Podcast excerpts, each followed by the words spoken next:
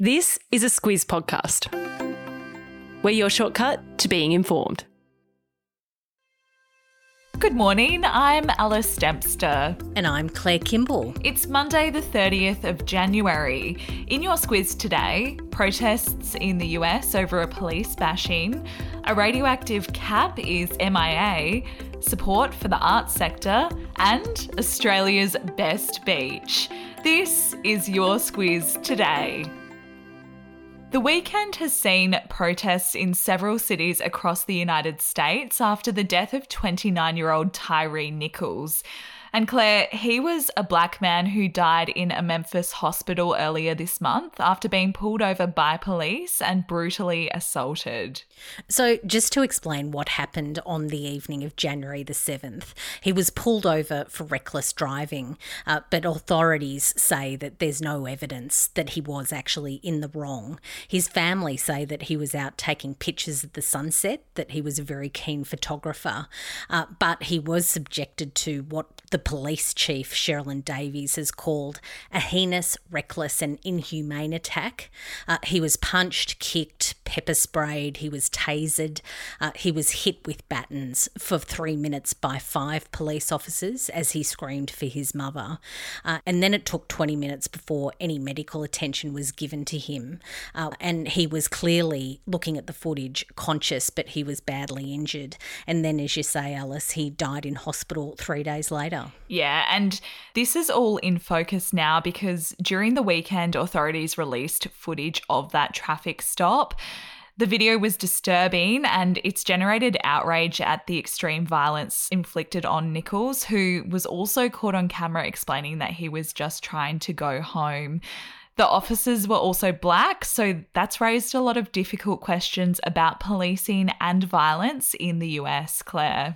So, to start with, it raises questions about whether any progress has been made since George Floyd mm-hmm. uh, was killed by police in Minneapolis in 2020. Uh, reports say that cases of police killing civilians remain high, uh, but that black Americans uh, continue to die at a higher rate than white citizens.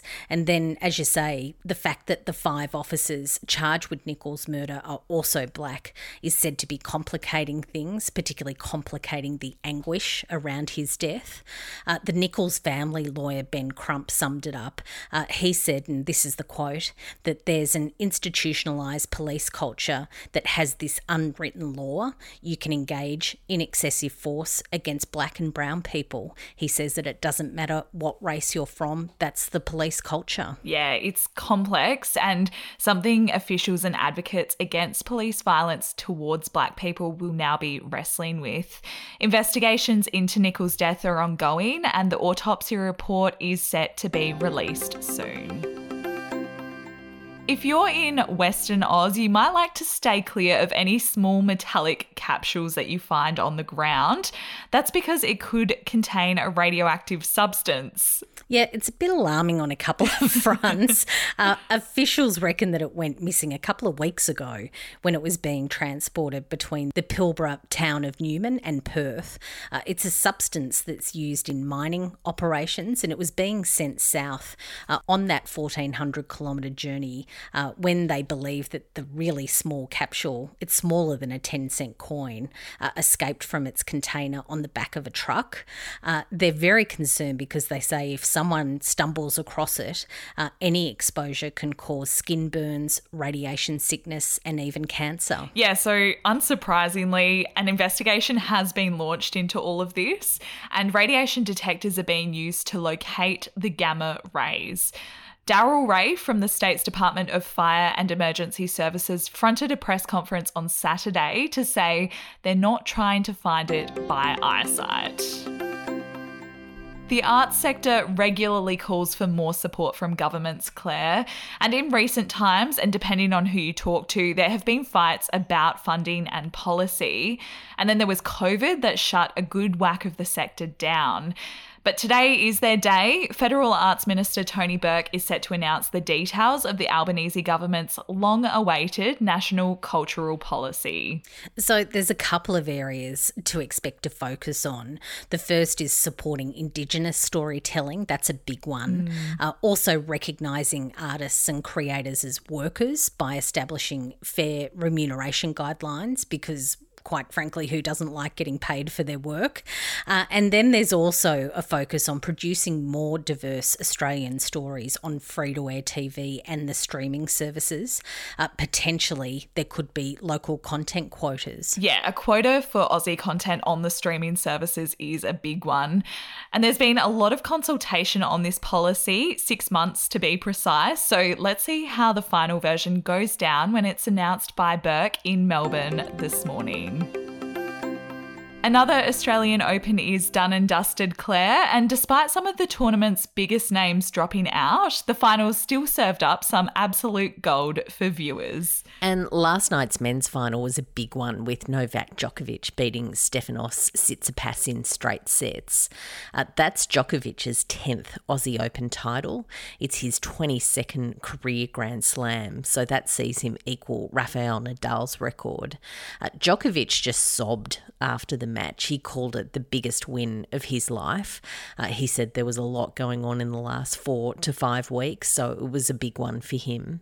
Uh, and for the women, Belarusian Aryna Sabalenka beat Kazakhstan's uh, Elena Rybakina. That was a really nail biting three setter on Saturday night. Uh, Sabalenka has done a lot of work on her game and particularly her serve uh, to see her now become a Grand Slam winner. And Rinky Hijikata and Jason Kubler managed to keep the men's double crown in Aussie hands. The pair had never played a tournament together, but they might have more in their future. They say they'll both benefit from the shared $695,000 prize money, which they're calling career changing. And Aussie summer is iconic, and there are a few elements that are more iconic than the beach and Triple J's Hottest 100. And Claire, there's a couple of updates on both of those things. Yeah, very conveniently on the one weekend. Uh, so, Stokes Bay on South Australia's Kangaroo Island has been named the best beach in Australia. That's by beach guru Brad Farmer. I like his job. I reckon that's a job I'd like to apply for.